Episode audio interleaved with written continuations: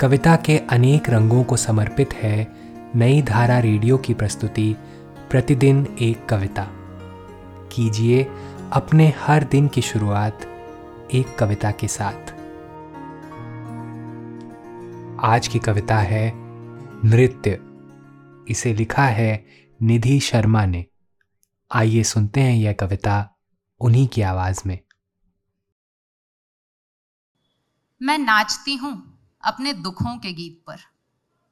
मैं मुस्कुराती हूँ जब तुम मुझे छोड़कर चले जाते हो। मेरे रोम रोम में बजता है विरह का संगीत, और उसमें रस घोलती है मेरे प्राणों की बांसुरी। हर दफ़ा, हर दुख के पश्चात मैं जन्म लेती हूँ। पहले से कुछ अलग। पहले से कोमल हृदय और मज़बूत भावनाओं के साथ। दुख के प्रत्येक क्षण को संजो लेती हूँ अपने बालों के जूड़े में। आंसुओं के मोती टांग देती हूँ अपने आंचल में और छिपा कर रख देती हूँ उस चूनर को दुनिया भर की नज़रों से। जब दुख मुझे छोड़कर चला जाता है, तुम वापस लौट आते हो। मैं बंद कर देती हूँ अपना नृत्य, रोक देती हूँ अपने कदम। मेरे भीतर का संगीत भी शांत हो जाता है। हृदय कठोर और भावनाएँ कमज़ोर हो जाती हैं।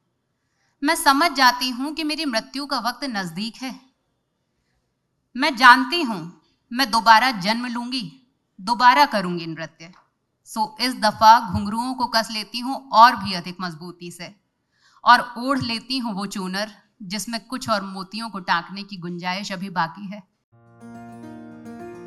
आज की कविता को आप पॉडकास्ट के शो नोट्स में पढ़ सकते हैं।